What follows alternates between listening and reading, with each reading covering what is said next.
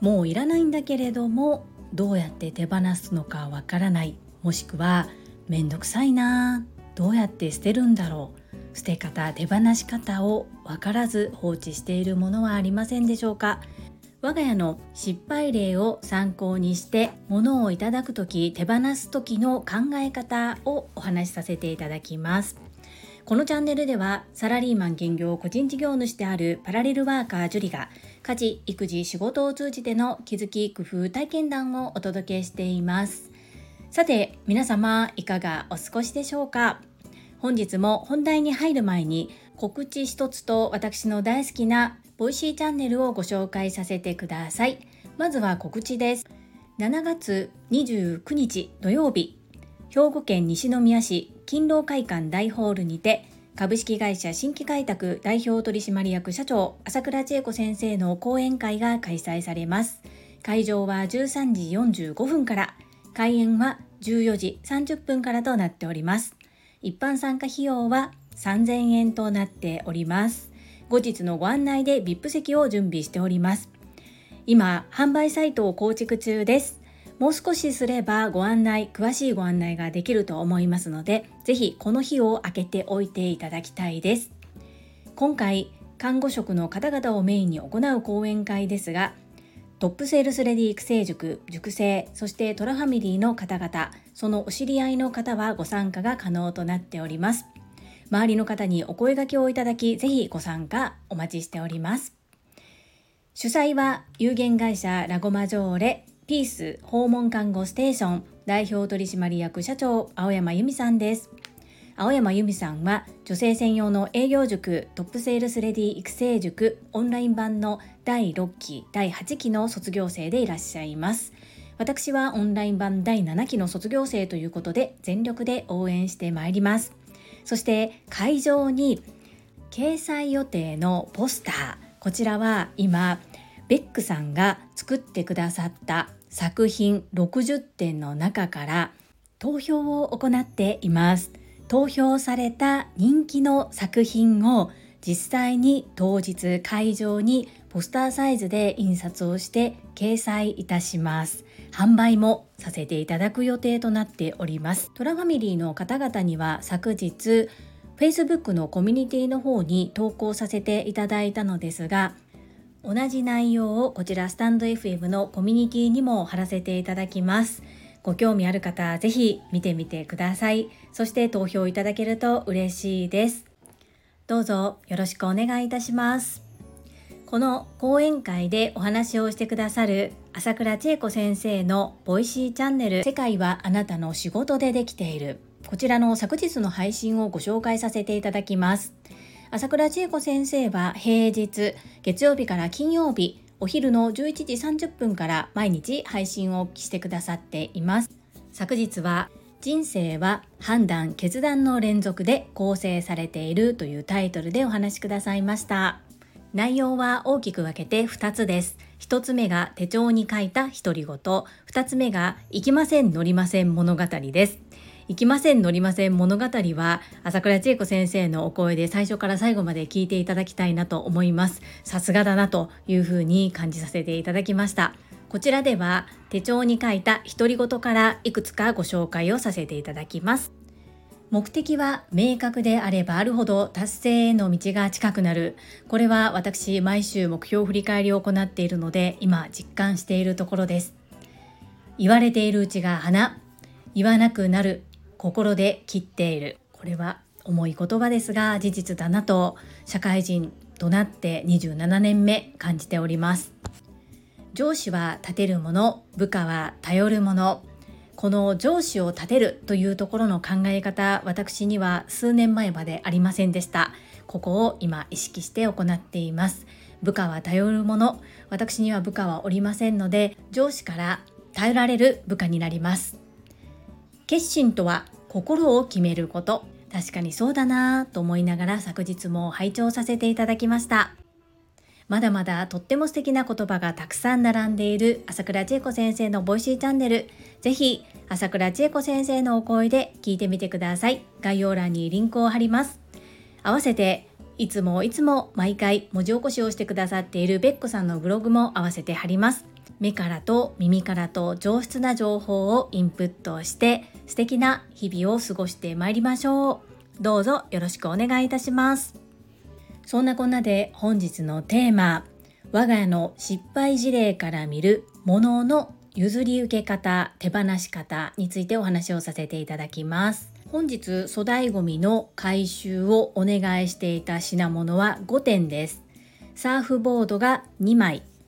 使えなくなった掃除機が1点。使えなくなった壊れてしまっているキャリーケースが1つ。そしてストライダーと言いましてサイズ的には三輪車サイズなんですけれども駒なし自転車のような小さな乗り物です。サムネイルの写真で次男がまたがって乗っているものとなります。それぞれ一つ手放すのにかかる料金は300円。ということで300円 ×5 イコール1500円物を手放すのに1500円かかっています。えー、物捨てるのに1500円も払うなんてもったいないわ。スペースあるねんから家に置いとったらええやんってもしかしたら思うかもしれません。日本の中で土地っていうのはとても高いものです。その土地の上にお家があって住空間というのはものすごく貴重なスペースなんですね。できれば自分の好きなものに囲まれて暮らしたい。そんな中もういらないものに囲まれているとやはり運気も落ちますし気持ちも良いものではありません。手放す方法というのはただ捨てるだけではなく譲る寄付する売るなどいろいろと方法があります。今回我が家で手放すものっていうのは譲ったり売ったりすることができないぐらい傷んでいるものであることから家族で話をして手放す方法としては捨てるという選択をしました。ただすべて普通の一般ゴミでは捨てれるものではないということで粗大ゴミとしてお金を支払って引き取っていただくという選択をしました。私が整理収納アドバイザーとしてお片付けのサポートをさせていただく時にやはりどのように手放していいのかがわからないものっていうことで置きっぱなしになっていて結果的にそれが住環境を圧迫してスペースが狭くなっているというのはよくある光景です。ですがどうしても物を捨てることに対してお金を支払わなければならないというところがなかなかこう受け入れることができずに前進できない方が多いそのように見受けられます。本日は物と向き合う時に大切にしてほしいことを2つに分けてお話をさせていただきます。1つ目、どんな暮らしがしたいのか。2つ目、譲り受ける、譲る時の注意点です。まず1つ目のどんな暮らしがしたいのか。皆様には理想的な暮らしがありますか？どんなものに囲まれて暮らしたいですか？夢を叶える時と似ていますができるできないではなくどうなりたいかどうありたいかというゴールをまず設定することが大切ですそのゴールに向かって今自分の身の回りにあるものをどのようにしていくのか心と向き合っていくという作業が必要となってきます。2つ目の譲り受ける譲る時の注意点です。何でもかんでも無料だから受け取っといたらええねんっていう考え方はやめましょう。鉛筆1本紙1枚でも毎日家に入ってくると365個のものになってしまいます。家にたくさんボールペンがあるのに無料だから新品だからと配布されているボールペン景品いただいてないでしょうか。読みもしないチラシ配っている方がかわいそうだからと受け取っていないでしょうか。自分の家に何か物を入れる時一つ一つ吟味して本当にこれは自分にとって必要なものなのかというふうに考えてお家の中に入れていますか？逆も言えます。自分にとっていらないもの気軽にこれいらんどう？似合うんちゃう？みたいな感じで相手に若干押し付けていませんか？言われた側は簡単に断ることができるのでしょうか？相手の立場に立って相手にとって本当に必要なものなのか？もし聞いてみるにしても断りやすい環境状況を作って聞いてみているでしょうか？どうしてもいただいた側は〇〇さんにいただいたから〇〇さんからもらったからということで本当に必要がなくても断ることができなくていただいたはいいけれども転売することもできず自分が使うにもうーんいまいちのような感じでお家の中に放置そんなものはありませんか？この2点どんな暮らしがしたいのかと譲り受ける譲る時の注意点ここをしっかりと自分の軸を持っておく。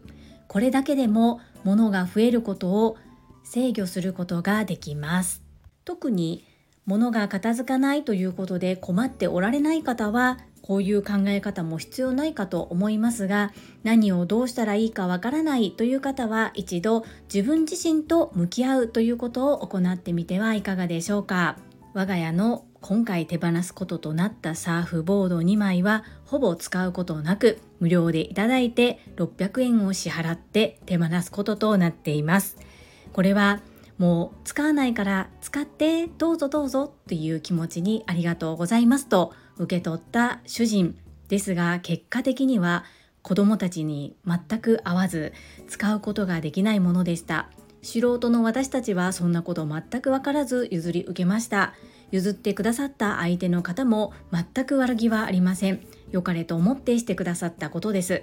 今一度物を譲り受ける時譲る時しっかりと相手の立場に立って考えることが大切だなと教訓とさせていただいた出来事です。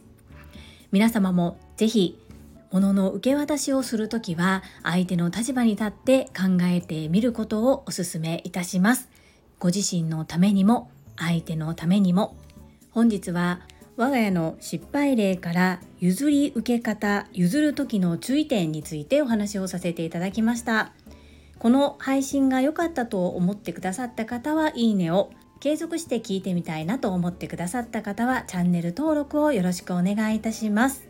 また皆様からいただけるコメントが私の宝物です。とっても励みになっております。コメントをいただけたり各種 SNS で拡散いただけると私ものすごく喜びますどうぞよろしくお願いいたします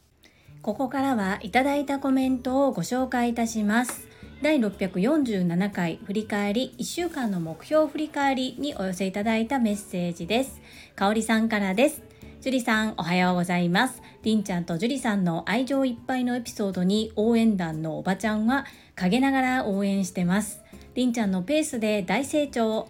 毎日の頑張りが可愛く愛おしくです。ソーラン節りんちゃんの元気な姿が見えました。ありがとうございます。振り返りいきます。1分間読書丸1分間筋トレ丸ウォーキングまたは30分エクササイズ丸。今週も皆さんのおかげで頑張れました。かおりさんメッセージありがとうございます。まずは1週間の目標振り返りパーフェクト達成おめでとうございます。すごい。やっぱりまさみんダイエットクラブかなり効果ありですよね。私も先週末体調が悪く先週末は参加することができなかったんですがそれでも皆様の頑張りを見てよし私も早く復帰しようそんな風に思うことができました。そしてかおりさんいつも私と次男りんちゃんのことを温かく見守ってくださって本当にありがとうございます。とっても嬉しいしとってもありがたいしものすごく感謝しております。今後ともどうぞよろしくお願いいたします。はい、いただいたメッセージは以上となります。皆様本日もたくさんのいいねやメッセージをいただきまして本当にありがとうございます。とっても励みになっておりますし、ものすごく嬉しいです。心より感謝申し上げます。最後に2つお知らせをさせてください。1つ目、タレントのエンタメ忍者みやゆうさんの公式 YouTube チャンネルにて、私の主催するお料理教室、ジェリービーンズキッチンのオンラインレッスンの模様が公開されております。動画は約10分程度で事業紹介、自己紹介もご覧いただける内容となっております。概要欄にリンクを貼らせていただきますので、ぜひご覧くださいませ。2つ目、100人チャレンジャー in 宝塚という YouTube チャンネルにて42人目でご紹介をいただきました。こちらは私がなぜパラレルワーカーという働き方をしているのかということがわかる約7分程度の動画となっております。概要欄にリンクを貼りますので合わせてご覧いただけると嬉しいです。どうぞよろしくお願いいたします。